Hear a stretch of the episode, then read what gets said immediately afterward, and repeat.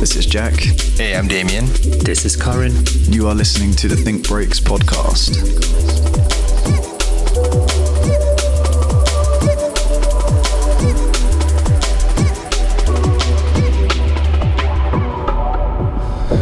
No, no, no. Welcome to the Think Break uh, podcast. Hello, hello, everybody. Blah, blah, blah, blah. Okay, that's how it started. That's the intro done.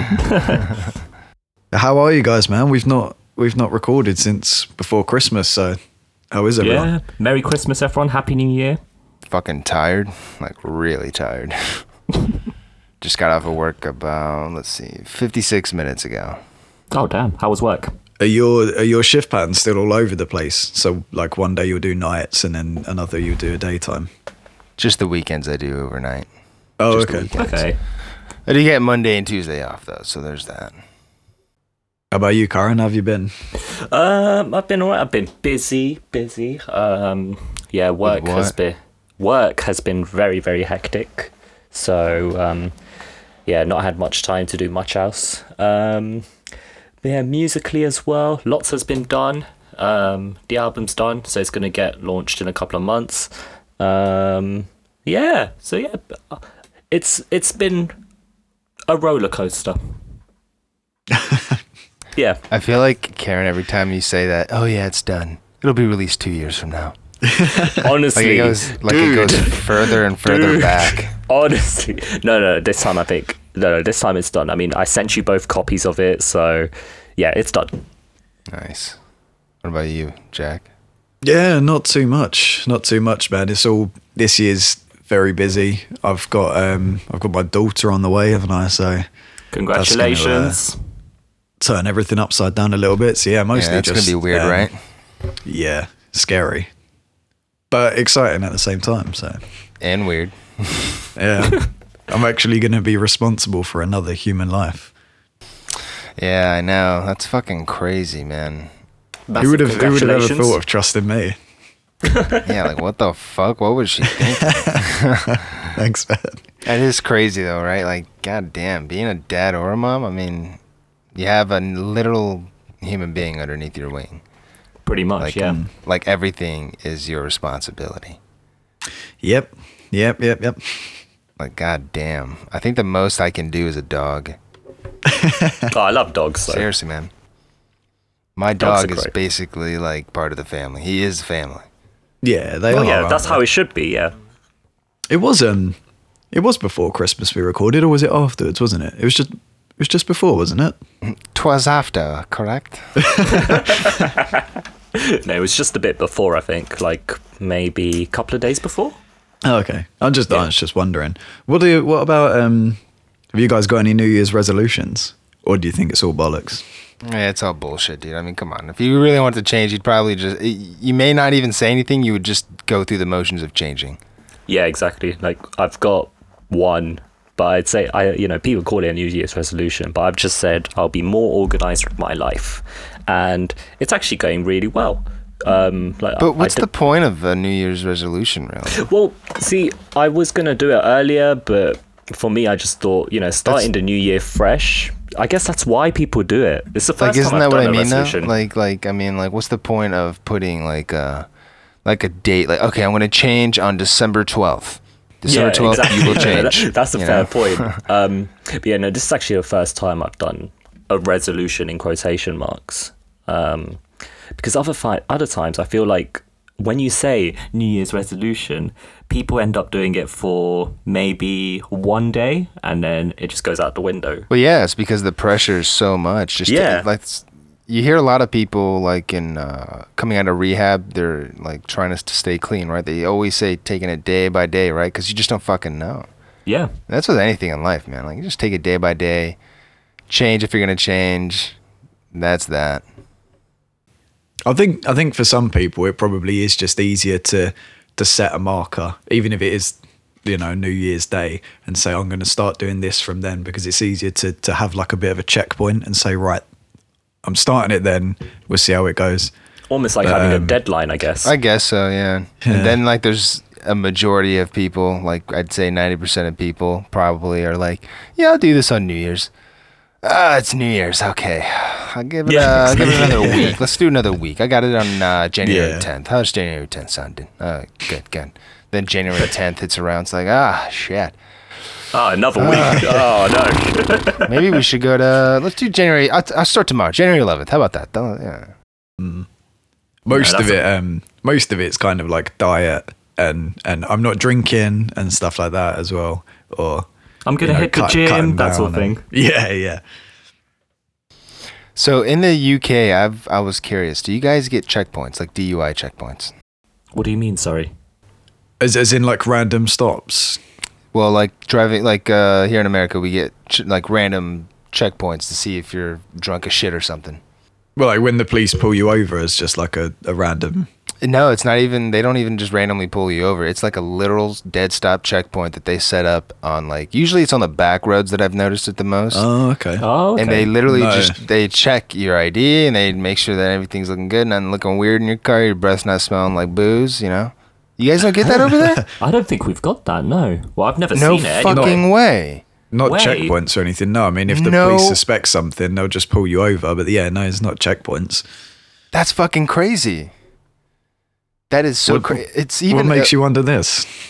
I was just curious because I've never really heard of anything like that going down in the UK, but it happens all the fucking time here.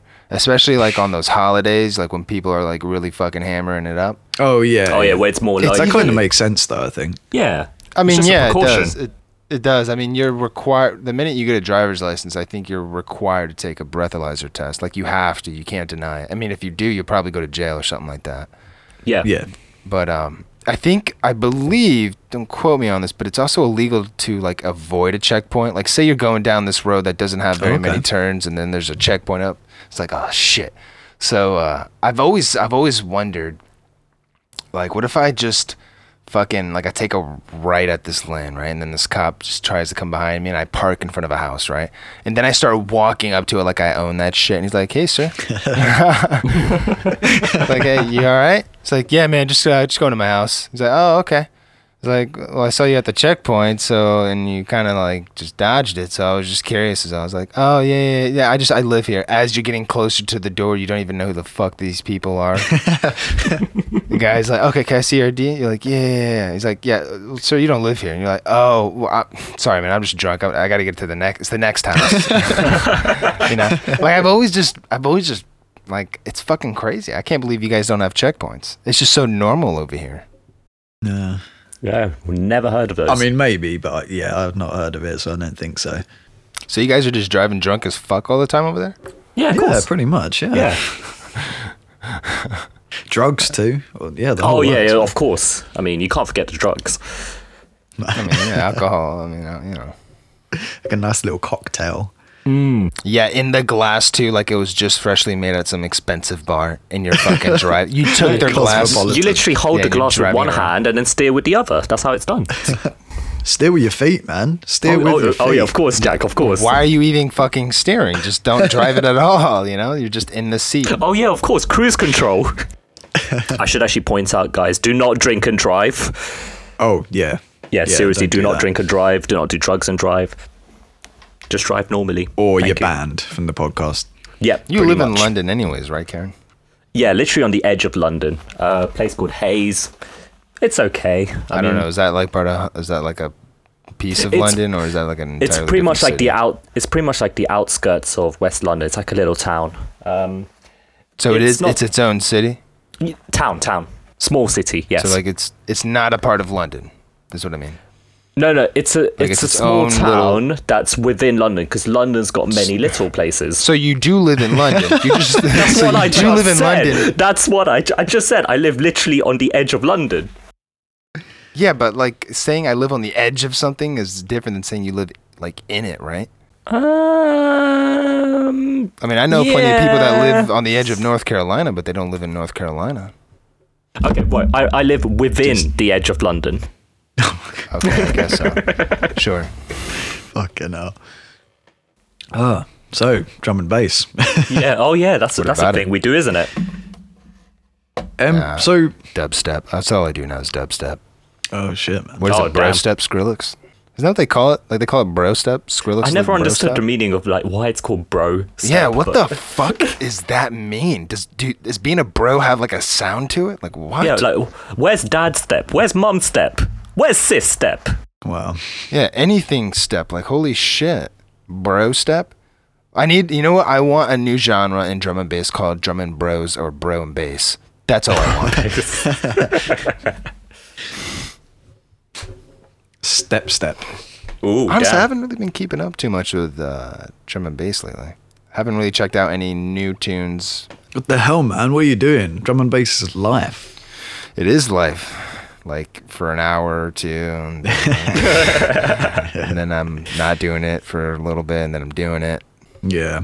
I think well, I mean I can't speak for everyone, but I would say that's a uh, that's a typical sort of, of outlook anyway. I, I can't only listen to drum and bass. I go through periods where I might want to put some music on for a few hours and only listen to drum Yeah. and bass. But in, in general, it, I, I just, yeah, I, I listen to too much other stuff. Yeah, Yeah, like- completely agreed. I just feel most comfortable listening and actually making drum and bass, but uh, you know, it's I just there's other music out there. Yeah, definitely.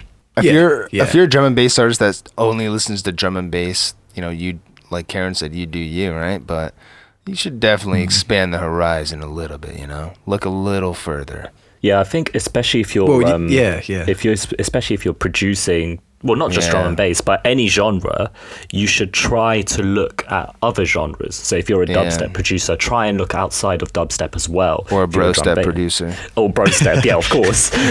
if you're a brostep, start making dad step, you know, that sort of thing. But um, yeah, I just for me, I just can't understand when someone only looks at the genre they're making for inspiration. But again, they just do them.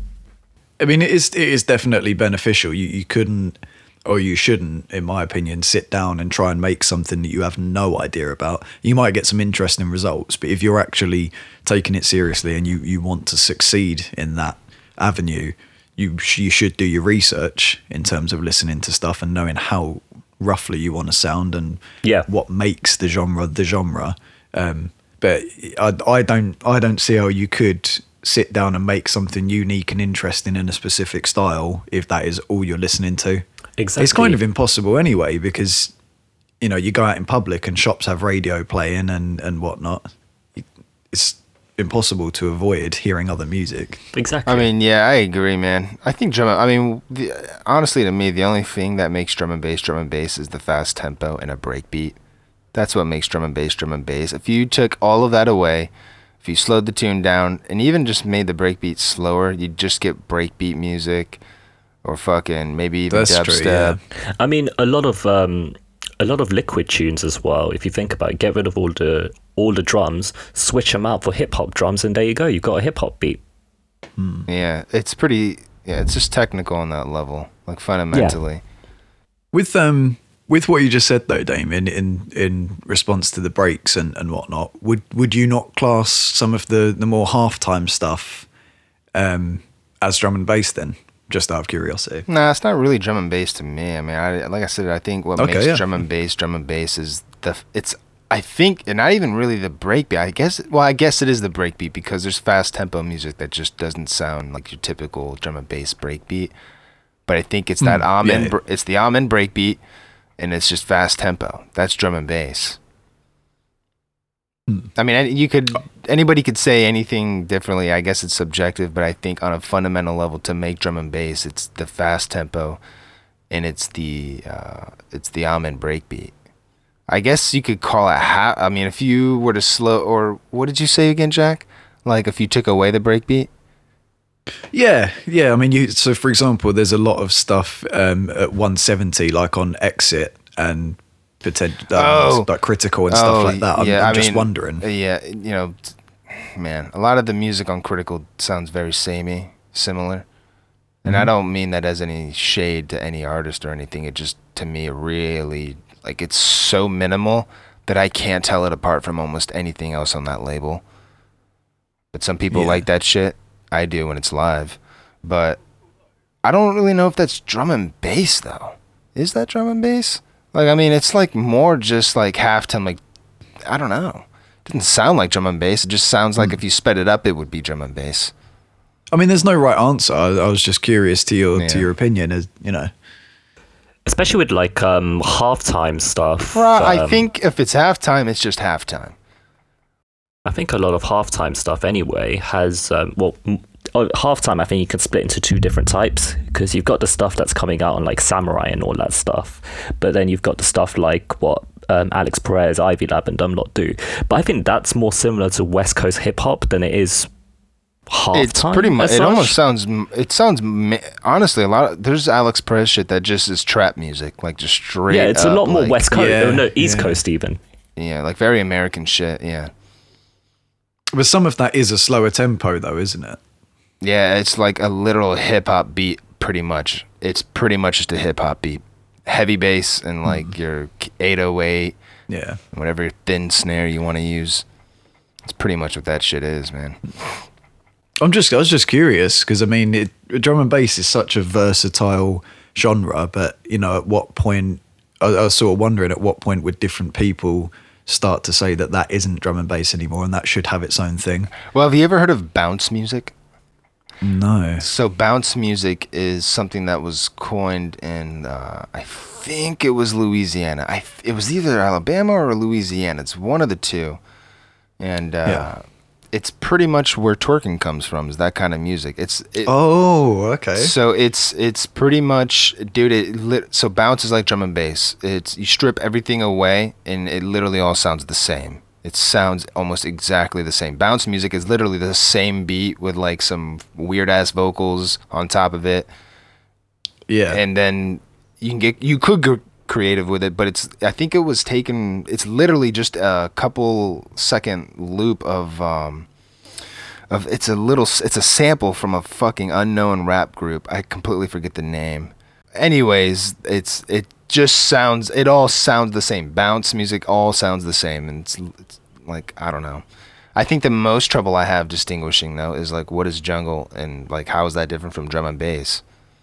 Like people literally just say, "Well, it's like the breaks are like more intricate and like more chopped up." yeah. It's like, well, you can do that with drum and bass too. I get. I mean, it's the snare is in a different position. That's it. Yeah, yeah. But that's, I mean, that's that's kind of what I'm what I'm poking at, I suppose. You know, you've got jungle and drum and bass, but fundamentally they're they're the same thing, or if not the same thing, one came from the other. So, is it really necessary to have another name for the slower stuff, or is it easier to just coin it in with drum and bass? Uh, yeah, I just like jungles, drum and bass.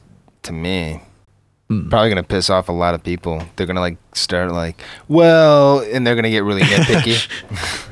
Well, actually, and then just start ranting. it's like, shut up, dude. It's fucking drum and bass, okay? Yeah. Well, at the end of the day, it's it's your opinion, and if people want to discuss that, that's kind of why we're doing this anyway. Really, isn't it? To sort of get a discussion going. Um, yeah, it's just it's just it's a really curious thing. Certain people are so um, what's the word like purists. They're, they're so adamant that it, it has to be this. It has to fit into this tag. And and then there's other people, you know, as you say, that it's just drum and bass. Enjoy it. I, um, yeah, I can't stand Yeah. getting into that side of the whole talk. I like that. Like like when people start trying to decipher what kind of genre this is, and then they create a totally new subgenre somehow. Yeah. It's like I, this is getting too Like much. bro You're trying to. Nobody gives a shit. It's just fucking drum and bass.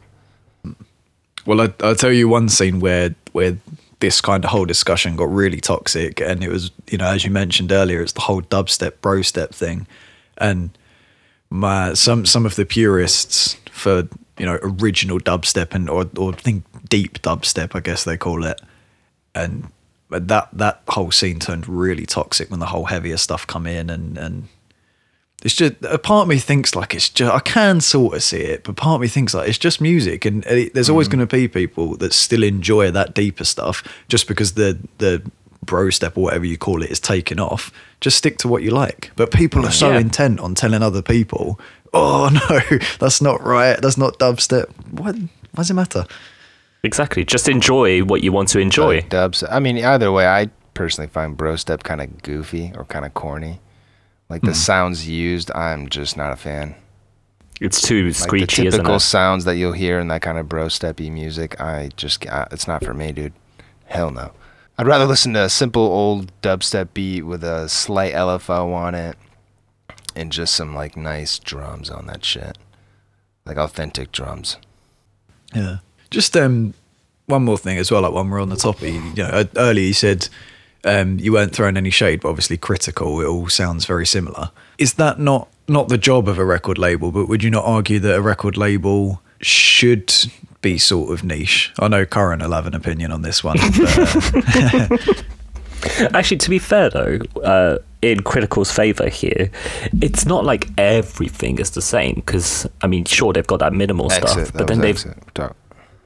Talk- Exit. oh, sorry, sorry. It was exit, sorry. Because I was going to say Critical have the minimal stuff, but then they've got guys like Sam Binga and all. So, but yeah, I mean, Yeah, but I mean, like, so would would you not argue that it's a good point that with certain labels you know what you're going to get straight away, or I think it's like I don't know. Honestly, I think it's like all labels are niche in some way. There are labels that do have pretty expansive discographies, like uh, or catalogs.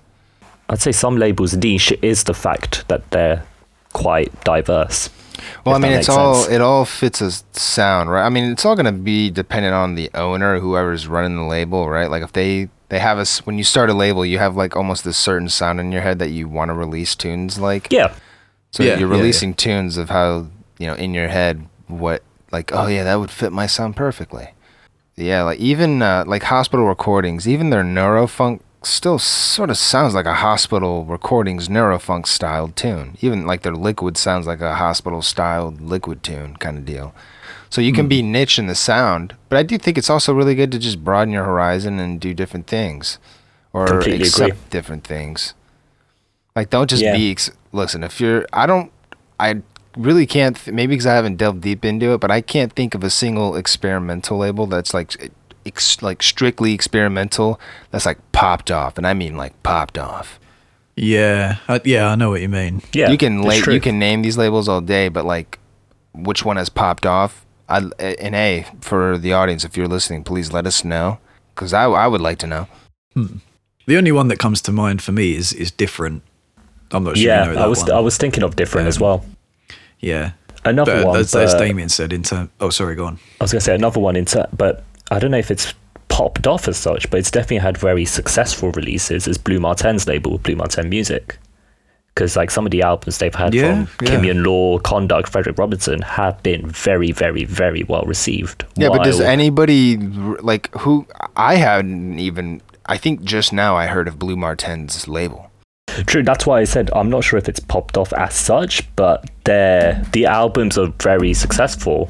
But like I'm talking I'm not talking even about the albums. I'm talking because you can't have an album that can skyrocket but maybe it doesn't skyrocket the, the label cuz the next releases could be, you know, not very good. But I do think that like just I think that even though they may have successful albums, I don't know about the label like just being like this like everybody knows.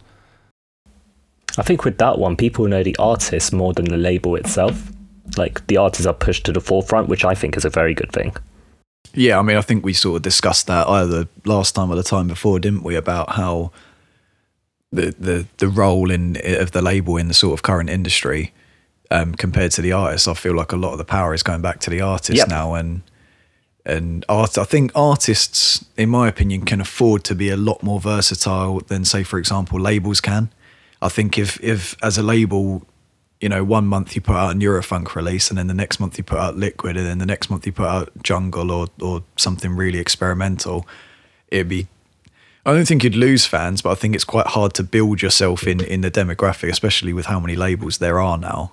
Whereas an artist, you can be quite experimental and doing all sorts of different things, but still, it it should still have your sound yeah, to it. You know, I completely agree. it's easier i think for artists who make drum and bass to release tunes than other genre artists like rock and roll artists and shit like hip-hop artists. And i think in part of it i Yeah, think it is honestly because those genres are t- like 10 times bigger than drum and bass in a lot more regions. So, so you're Yeah, going to see yeah, more of the unknowns in that drum and bass area.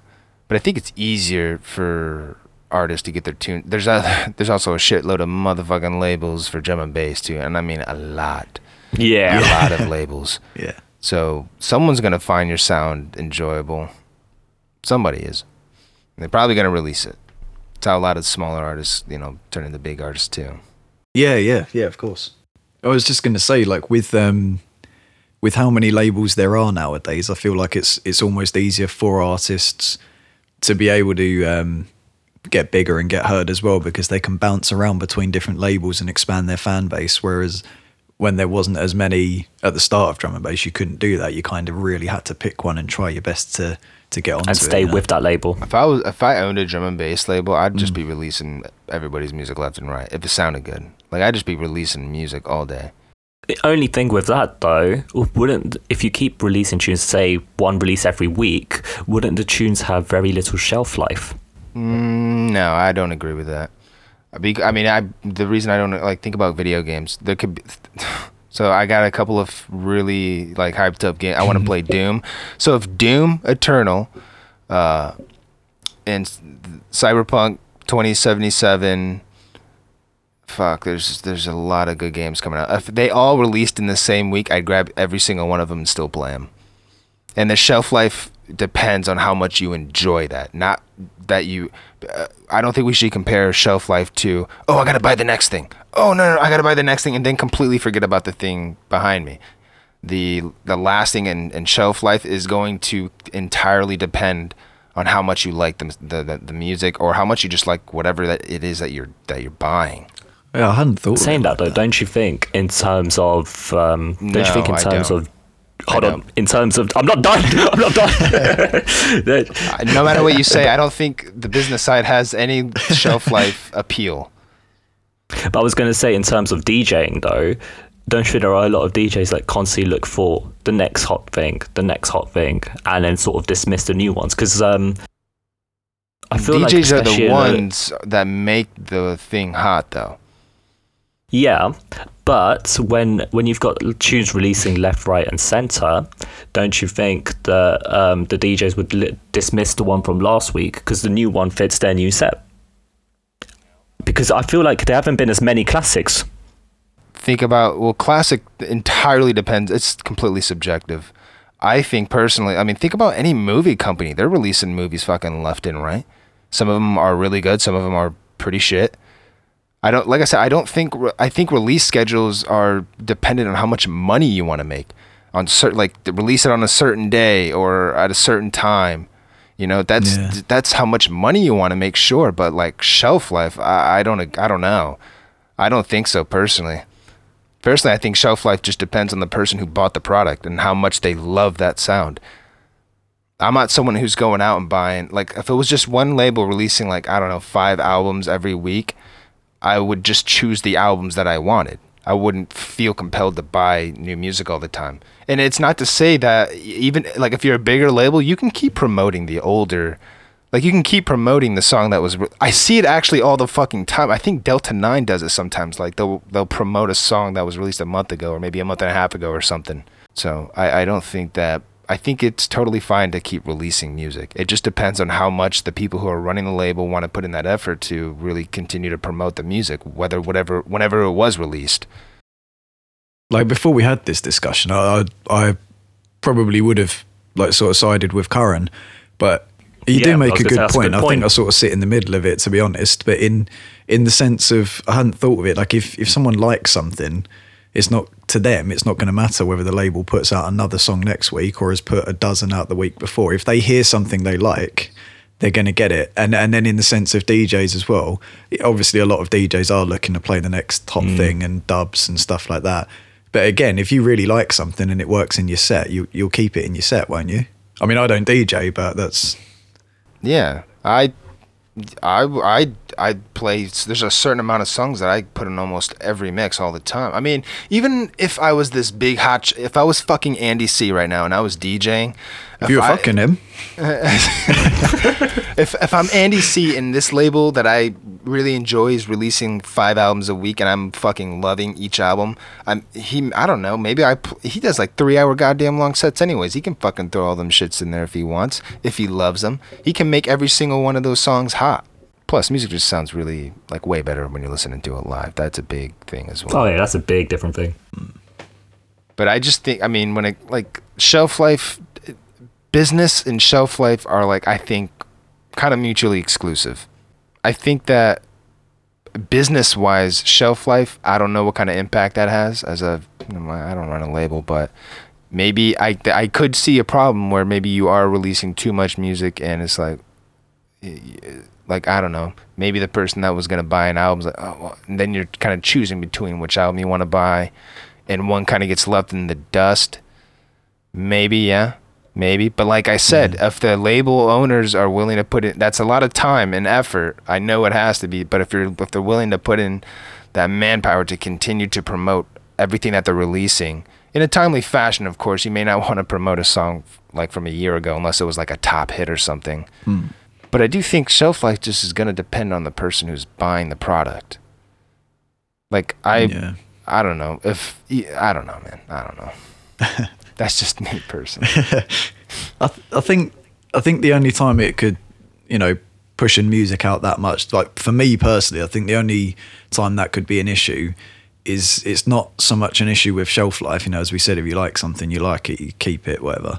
But I think it's more reach in the sense that if there's just constantly music being ploughed out, even if it's just one label that you like, you run the risk of people not hearing that song in the first place to know that they're going to like it. Because they can't keep up with all the releases. In a sense, yeah. That's that's what I mean. Like I, I, I do agree. Like maybe they people can't keep up, but I'm not sure how much that plays in the shelf life because most music is digitally sold anyways, so you can grab mm. it at any. It's not like video games that are 30 years old there's only a limited quantity left like these are files that you can keep downloading there's like an infinite number of these files so yeah. shelf life almost isn't as important anymore in the digital world. I'm fucking playing games from like 10 years ago that i'm really enjoying. I'm listening to music that's like 10 years old that i'm still loving. Yeah. Yeah i, I put myself in that same boat. Like i said yeah. i just think it's the it depends on who's running the label and how much manpower they have to keep promoting these songs, keep promoting these releases. Hospital Records is releasing shit left and fucking right, but they got the manpower to do that. They got the revenue, yeah, the yeah, income yeah. to yeah, do they that. are that big. So and that's actually a prime example of someone who is releasing or a label that is releasing music pretty much all the time. The thing with with Hospital, I mean, they they're kind of they've I don't know what the word is, but they've really kind of got it successful in what they do in in the sense that they have they they have like a little community almost like an exclusive mm-hmm. community. You know they put yeah, events on all around the world. They've got this huge roster of, of artists and when they're playing out they're playing all their hospital dubs they're playing other people's hospital dubs and they've they've created this giant community almost where you know they they can afford to be putting music out like that because people will will engage in that community rather. Well, you have an than, audience. Well, not too. rather. Like you have a massive audience. You're right about the yeah. community. That plays yeah. a big factor. I mean, hospital literally have the power to stealth drop something on a Friday and it still be that successful. Yeah, exactly, and you know it's going to reach the right people because people mm. really follow and are un, they're invested in that label and that community rather than just you know, as we said earlier, there's hundreds, probably thousands of drum and bass labels now all dropping singles on the last Friday of the month, for example, and it's it, it can get lost. Mm. There's fucking so people yeah. running labels in cabins in the middle of nowhere right now. Dial up connection still, okay? you know, speaking of uh, hospital being successful and all that, do you two have any, I guess, New Year's Eve resolutions for your labels, like what you want to do? I mean, resolutions not, well, for the label. No, no, no. I mean nothing specific. One of my goals is the same as Karen's, uh, to be honest, which is just to be more organised. Even though I feel like I am, I've sat down and spent a lot of time at the start of the year, you know, building documents and things like that to keep me on track and make sure the releases do do as well as they can. What do you um, truly feel like you're slugging on? Like honestly, what do you truly feel like that you're slugging on with the label? Be honest. Organization for me, easily. Like, but why? But why? Like, what's going on? Like, what's the?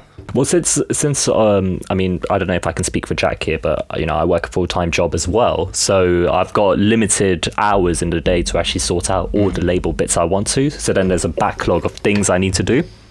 Oh yeah, yeah. So you're looking That sort of to thing. get your time management sorted out for the label. A little That's better. it, exactly. Pretty much that, yeah. Okay. It almost sounds like that's kind of what you're trying to do as well, Jack. Was like get a, you know you said get a little more organized, but it looks like you're trying to spend a little bit more time with getting it you know neat. Yeah, just just locking in a tighter schedule. Really, I mean, I've always stuck to one anyway. I don't think that it's something I've fallen behind in. It- And if if we're being like completely honest, I'm not sure. I would say there's anything I'm really like slugging on with the label, but I would say that, and other people probably find this, it that you do often get to points with your own music and with your label and stuff like that where you think, I'm doing everything. Like, what can I do to really push this forward and get more people involved? And do, you know, like I'm Yeah. doing everything I can. What? Is there anything that you Um, think you can improve about your label, like the label Mm. itself? There was there was a point where I got to last year, and I was sort of considering whether or not, and as we spoke about earlier, um, not is is the label niche enough, but is are our releases consistent in terms of the music?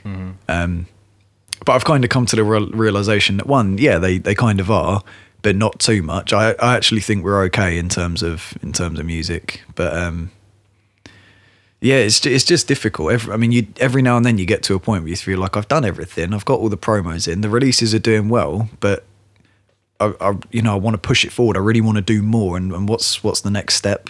And it is it is difficult sometimes. But I know what you mean, dude. I mean that's with anything in life, though.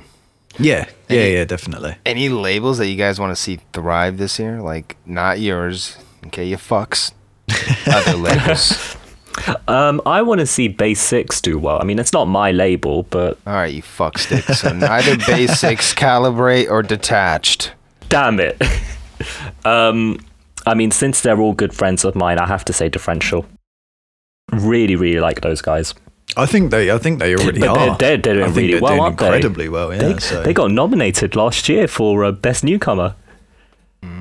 But that's that's the point. So take take that label for example. They're doing incredibly well. They're getting nominations for awards and whatnot. They're constantly smashing out with their releases. Do you, do you ever look at a label like that that's really successful, at, you know, almost shooting up as opposed to like a gradual increase in doing well? Do, do you ever look at them and think, all right, so what are they doing that I'm not then? not in a Um, jealous way, but in a, no, no, so no, what I can I take from what they're doing? Um, you know. Um, I do sometimes. Um, Differential's a good one because I always see they're doing shows like as um, and they pr- promote themselves as Differential Showcase when they're Yeah, doing events, yeah. and it's and they've got this little community as well. You know, Lenise, Dusky, and all those guys. Shouts to all those guys, and you always see them going back to back with each other, and it's not always the same combos. It's always different combinations. What's holding you back from holding something like that yourself? Honestly. I was just about to say it's just um, having the contacts for me to put on a show somewhere in London, having a detached crew. But then the problem with my detached crew is that well, options in. Hawaii. Well, yeah, but options on the other side of the world. Damien's on the other side of the world. I mean, Jack, you're you're the closest person here. Um, And I hate you. but yeah, exactly. Um, so for me, p- the problem is the artist not actually being in the same area. So we can't really exactly do a full detached show without getting lots of money in to ship them over and so on. I wonder how that works for bigger labels. Do they fly those guys out or some shit? I um, assume there's some sort of reimbursement in place. Oh, I'd- some- I'd- yeah, I don't no know how it works. Yeah. If anyone knows, let let us know. Yeah, Yeah. I'm actually genuinely curious about that. Do they gotta hmm. pay their own shit or like how does that work? Yeah, I'll, I'll be honest. That is one one thing that probably none of us have any knowledge or experience Yeah. about. Uh, you know, putting on events. So if if there is someone listening that knows about that, definitely get in touch because It'll be interesting, yeah. interested in it. Yeah. What about you, Jack? Any uh, labels that you want to see really shoot up? You know, like get up there to, this year? Um, it, in all honesty, you know, not, I I tend to listen to more artists than I do labels, but I just think any any smaller label that's really dedicated to pushing unique sounds or artists that deserve it should should be doing well. The only the only I wouldn't say I'd, I wouldn't want to do anyone. I wouldn't want to see anyone do well. But in terms of labels, you know, if there's labels out there churning the same shit out all the time and not not that every label has to break boundaries, but at least not make the scene stale. In, you know what I mean? They have their own little quality about them, basically. Mm. So I did have I did have something that I wanted to bring up, What? and uh, What do you we want to bring sort up, of Jack? earlier on. It, oh, thanks, thanks, man. What do you It's want really to bring nice up, of you. Jack? What do you want to do? So you know the drum and bass artist um, Philth No. Yeah. It's um, dispatched or has uh, released a lot of music on Dispatched. He's What's- recently had uh, his What's debut album out. Oh right. oh, yeah. oh, right. But yeah, what about him? So he he recently uh, I saw a tweet. He's recently done an interview with UKF um, about the debut album, and there was just a couple of bits in there I thought would, would sort of make for interesting discussion. Um, but I'll read like the first paragraph. I won't read the whole thing. Um, but the, first paragraph reads. Um, so you never get a second chance to make a debut album. It's the most definitive artistic statement a musician can make. Who you are, where you're from, what makes you musically, and where you're taking your music in the future. It's the foundation for everything that follows. And and that's Wow. that's taken from the interview. That's not something that Phil said. But I mean, yeah, there's there's sort of a few points with that. I suppose first of all, I just wanted to, I was just curious whether or not you guys actually agree with that. Whether or not your first your first album is in quotations the most definitive artistic statement a musician can make. Mm, I, I'd say it's definitely Yeah, the it could- trickiest it, statement. It could be. I mean, I'm, I've heard of plenty of one-hit wonders, but I've also heard of artists, and this isn't any media. I've heard of artists uh, being shit in their early days and then being really fucking good. Uh, David Lynch is a, uh, or fuck, I think it's David Fincher is who I'm thinking about. He made, I think his first movie was Alien 3, and that's not a very good movie, in my opinion. And in fact, in a lot of opinions, it's not a very good movie at all. However, pretty much everything after that has been nothing but fucking amazing. Yeah. So I do think that uh, a debut album, you know, first impressions are pretty much everything. Because then, even if you do make something good after that shitty, that one shitty thing, it could take a couple of good albums or a couple of good singles to get people on your side again. Yeah, yeah, yeah, that's a good point. Yeah. It's definitely the, stric- the trickiest statement to make. I feel like there's a lot of pressure on that debut album. Whether it's definitive, I'm not sure. But Yeah, see, this this was this was my point. It, you know, and this is only the opinion of the person who wrote, but uh, it, you know, it's so it's the most definitive artistic statement a musician can make, and personally, I'm not sure I agree with that. yeah, I wouldn't fully agree with that. It's definitely the hardest statement to make, but not the de- definitive statement. Do they mean like LP? Like just straight up an LP? Like what do they mean? Yeah, L- LP album, any anything sort of it. Yeah, an an album essentially. Hmm. You know, and I can see where they're coming from. I can definitely see where they're coming from. Like in the And- first impressions aspect, yeah, I can definitely see. Yeah, exactly. First impressions, you know, the first big album, it probably carries the most risk. And, and not just in it. drum and bass, in any genre. If you're a band and you drop your first album and it's not well received, even if it's produced really well, written really well, if it's not well received, then, you know, as, as you said, Damien, you've then got to try and win everyone back round. And that could take two, three more albums. But in Yep. terms of it being, you know, the first album, yeah, they're right. You never get a second chance to do that. Once that's out there, that's out there. But in terms of it being the most definitive, I'm not sure I agree with that. Yeah, In- same. Just in the sense that you, you know, some of my favorite bands, all right, their first albums might be the best, but some of my favorite bands, a lot of their first, second, or even third albums haven't been great, or you know, or even well received. And then they've dropped a fourth album, and it's just blown up and and and gained them loads of new traction and defined their sound. And to me, that's definitive. Yeah, like exactly. I always like Nine Inch Nails, their first couple of albums, or Trent Reznor's first couple of albums. They do sound sort of similar, but it wasn't until um, the Downward Spiral where you everything after that you you could tell had a similar vibe, even if it was different. It had a similar vibe. I mean, even to his uh, like older music, like uh, Pretty Hate Machine and all that you could tell there was a similar vibe there, but it was really after the downward spiral. So not always is it the case that your first album is gonna be like, okay, that's him and that's what he's gonna be, and Yeah, you know, yeah. That's just not the case because people like to work differently sometimes. They don't always want to do the same shit. Maybe the first album sounds like this and the second album sounds entirely different. Plenty of bands, plenty of artists do it in any medium. I think it might be an odd statement to make, but I reckon you can only see what an artist's definitive statement is after the artist has stopped making music. Maybe. Okay, yeah. Because how, how then you do you can mean? see, because then you can see their whole discography, and then through that you could probably pick out one album and be like, "That's the one that is most about them." Mm, I think I see what you mean. Yeah. I think I see what. Yeah, yeah. I guess. I mean, I I, mean, don't. sure, you might be able to see someone's definitive statement Yeah. before they've even finished making music, but I think once they finish their music career, you can sort of immediately go, "Yep, that's the one." Well, that's. I feel like that's why we have greatest hit albums, right? Yeah, I guess so. After- Yeah, yeah. After like a band is done being a band, and then they just release a compilation of all what they think, or or maybe what other people may think is the best songs that they've made. So yeah. and it can be varied, very, very varied. Yeah, I think that's the crux there, isn't it? Is that an artist might turn around and absolutely love the B side or one of the lesser the lesser known tracks on an album, but then other tracks on the album end up being absolute hits and people love them and that. So in terms of what they were trying to achieve with their artistic statement might be completely different to mm. how it was actually received by their fans. Yeah. And I think you and I, Jack, as well, I feel like we probably know that with the labels as well. Like one of our releases, we might think this track's going to be the biggest hit of it. Yeah. But then you realize, oh no, it was actually that track. Yeah, that's happened a lot. What did Yeah, same. Philth Hell of a respond with? Well, I mean that was that was the opening statement. It wasn't so much a question. Oh, it was just to, to sort of introduce Philth, was it?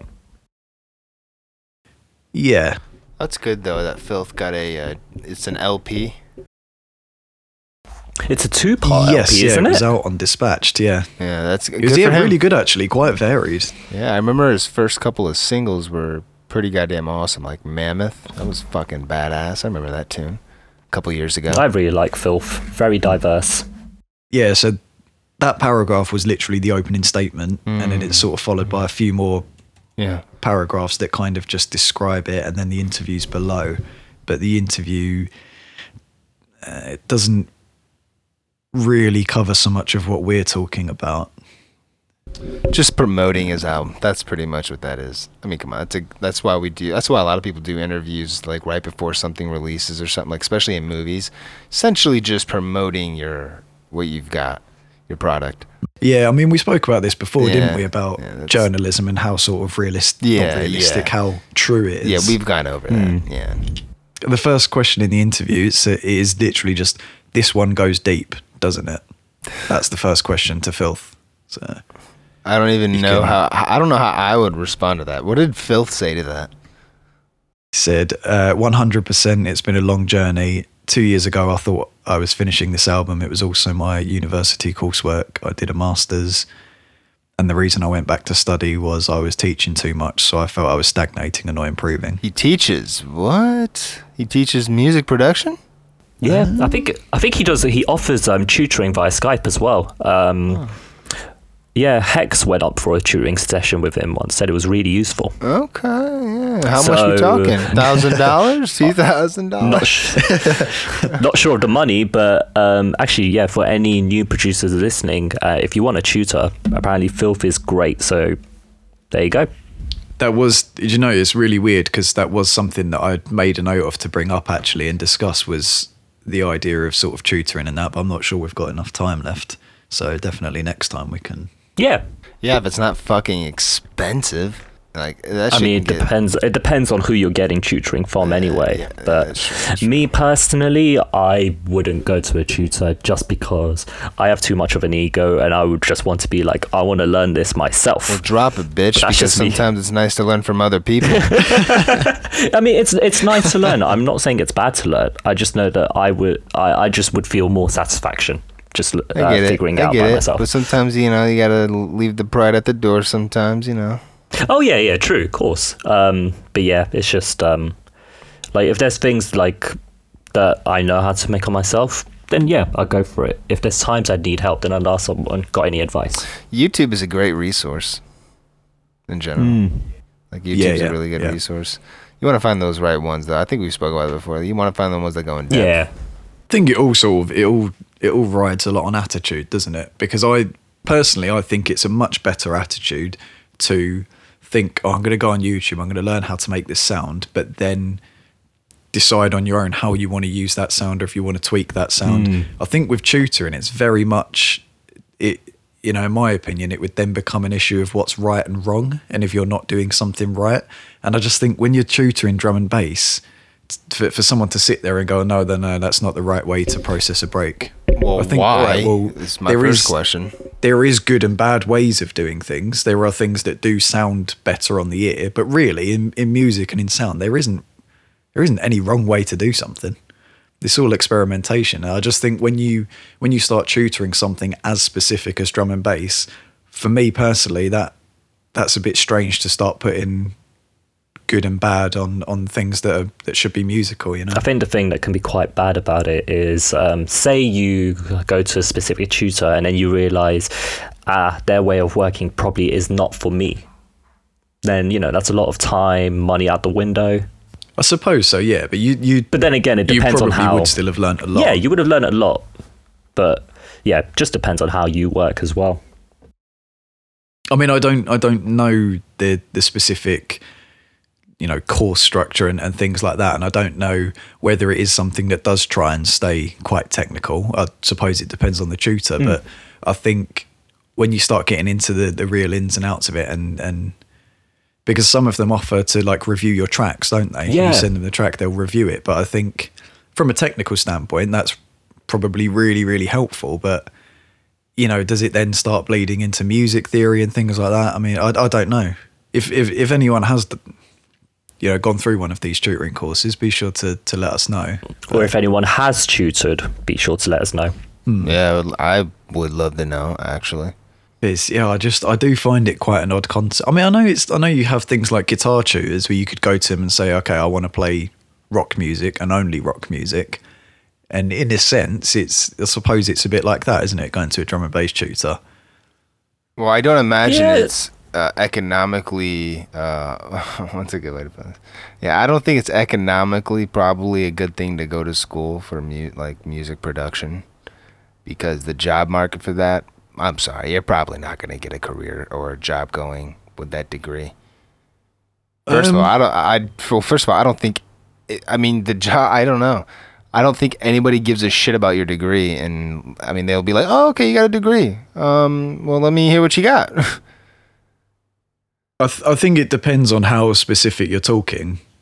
I mean, if you're just talking about like studio engineering, but if you think of the bigger picture, you have things like live events and sound and lighting and stuff like that. Yeah. Um, I I don't know think- if I agree, but Well, I think that I mean it's just a, a lot of the top like a lot of top musical artists. I don't really, n- not any of them that I know at least, went to school for music. And if they did, it's usually after the fact. oh yeah, in terms of production, yeah, but uh, but the music industry as a whole, I'm not sure I agree that Yeah, y- it's it's pointless. Yeah, because you could be a Well, I sound mean, what are you gonna engineer do for with that degree? gigs. Sound What engineer for gonna- gigs. well, well, For what? For like, but where? Like, is it like a career? Like, or is that all you're doing? Did you get a job with like? Did that degree get you that job? Is what I'm saying. Like, how common is that? Like don't know. I- economically, if you're looking to actually get a career and a job with some decent paying money, I don't think going to music school is the best way to do that. I think the best way to do that is get a degree where the job market is calling for, and then do that shit on the side. Like maybe do some school on the side for music production. yeah, but that, that's like telling someone don't do what you love, go and get a job that makes you money Mm, I'm not saying that at all. I'm actually telling you to do what you love. I'm just saying that on I the don't side. know. On the side, yeah, absolutely. Because I don't. No, I don't. I mean, I what, don't what agree do you? with that. Well, do you have a music production degree? I, I have a qualification. Yeah, it's not a university degree, but I do have a qualification. Well, if you were to, well, then, well, why don't you? Why didn't you get that degree? Well, just life circumstances, to to be quite honest. You know, I set I set the label up while I was still studying, and then it just became an issue of I finished uh, finished college and I was in a different industry. I ended up pursuing that industry instead. But I mean, well, I'm just wondering because I don't think getting a degree in music production is it's it's not like it's going to be easy. In fact, you see a lot. I see a lot of articles, a lot of people saying that you know, music like doing that is it's one of the hardest industries to break into and have a stable career, like have a stable income. Yeah. It just, it just, I think it just depends on the specifics. If you're talking purely about music production in terms of like making music, then yeah, definitely. I think you've got a better chance just doing that on your own, pers- personally. But it, it depends what you're looking into. If you want to go into something specific in the industry, I think degrees can definitely help. Oh yeah, I do. I do believe. I do believe degrees can definitely help. I mean, it's knowledge. You're gonna want to use that. I'm just hmm. saying, like career wise, I I don't. I just don't know. It's probably very few people that have made a career like get, just getting out of college with like any sort of music like musical degree. It's. I don't imagine it's easy. No, no, I I don't. Th- I don't think it's easy. I think in any sort of creative industry, there's a lot more um, benefit in in terms of making contacts and and getting to know people that could help you Oh, out. yeah, Yeah, terms definitely. Definitely. Of studying, but then yeah, there are- I mean, there's probably a lot of situations where degrees do help. I mean, I know I know people that have got degrees in sort of sound engineering as opposed to music production that have Which is- gone yeah, on to get jobs. Yeah, but it's probably way. It's probably a better idea to get something like in sound engineering. It probably opens the doors up a lot more. So, so are you, are you referring to kind of like the uh, like the point blank music school where you, you go to school and learn how to make like dubstep wobbles and and electro house and stuff like that? Yeah, yeah. Like don't get a, yeah, like don't yeah. get a Ah, degree okay. in that. Like uh, like it's just you can not only can you learn that at home, you're also not gonna have a fucking mortgage when you when you're done. Like Yeah, there's just I- certain things that are economically better to do with your money. I th- for me, it's not even financial. I just don't understand the the, the logic behind. I kind of see the logic behind it, but I don't agree with it. I just I think that if you believe it's going to help you out, then do it. But if it's Mm. hard to find a job, well, then, I mean, hey, personal choices, personal accountability, right? I mean, there's you can get degrees for for percussion, like playing percussion and things like that. And I find, Yeah. yeah. Yeah, you can get degrees for anything. yeah, I do agree there. I do find Right. it a bit strange. Right? But you can get degrees for pretty much fucking anything nowadays, right? like totally useless degrees, too. podcasting. Yeah. Well, anyways, gentlemen, I think that comes to the end of our episode. Yeah, look at that. Yeah, it does. Flew by. We appreciate all of you that stuck around through that whole year of 2019 and moving on with us to Think Break podcast. I think it's pretty fucking awesome. Thank you for staying. Yeah, yeah, definitely. Anyone who's followed us over from the basics, that, that really does mean a lot to us. Yep, hugely appreciated. And also the new listeners. Hello, if you're new. Oh yeah, hey, hey. We got a little surprise for all you for real drum and bass listeners. We definitely got a surprise. Uh, we and I fucking I'm just gonna say it's not even Yeah, that say much it. of a Oh, surprise. you've just ruined a surprise. we got Colossus coming on in February. Whoop. and that's going to be fucking awesome. So ta stay tuned in for that episode coming next month. Um, he's excited to be on. We're fucking excited to have him on. And on that note, if if there's anything in particular, anything you want to rack his brain about, you know, anything production, mixing, live gigs, any anything you want to, you know, hear out of his mouth, then let us know and we can put that to him in the show. So. mm-hmm. But yeah, massive thank you to everyone for sticking around. Karen, do you want to do you want to run through the socials so everyone knows where to find us? Yes. So Think Breaks Podcast. You can reach us at Facebook. Just search for Think Breaks Podcast. On Twitter, just go to at Think Breaks Cast. On Instagram, go to Think Breaks Podcast. You can email us at podcast at basicsrecordings.com. And um, and obviously, we used to be the Basics Podcast. If you want to listen to our old episodes, you can find them on SoundCloud at Basics Recordings. Indeed, All right, yeah. guys. So, yeah, until next time, thanks everyone for locking in. Yes, enjoy the rest of your day and take care. Peace out. Bye. Bye.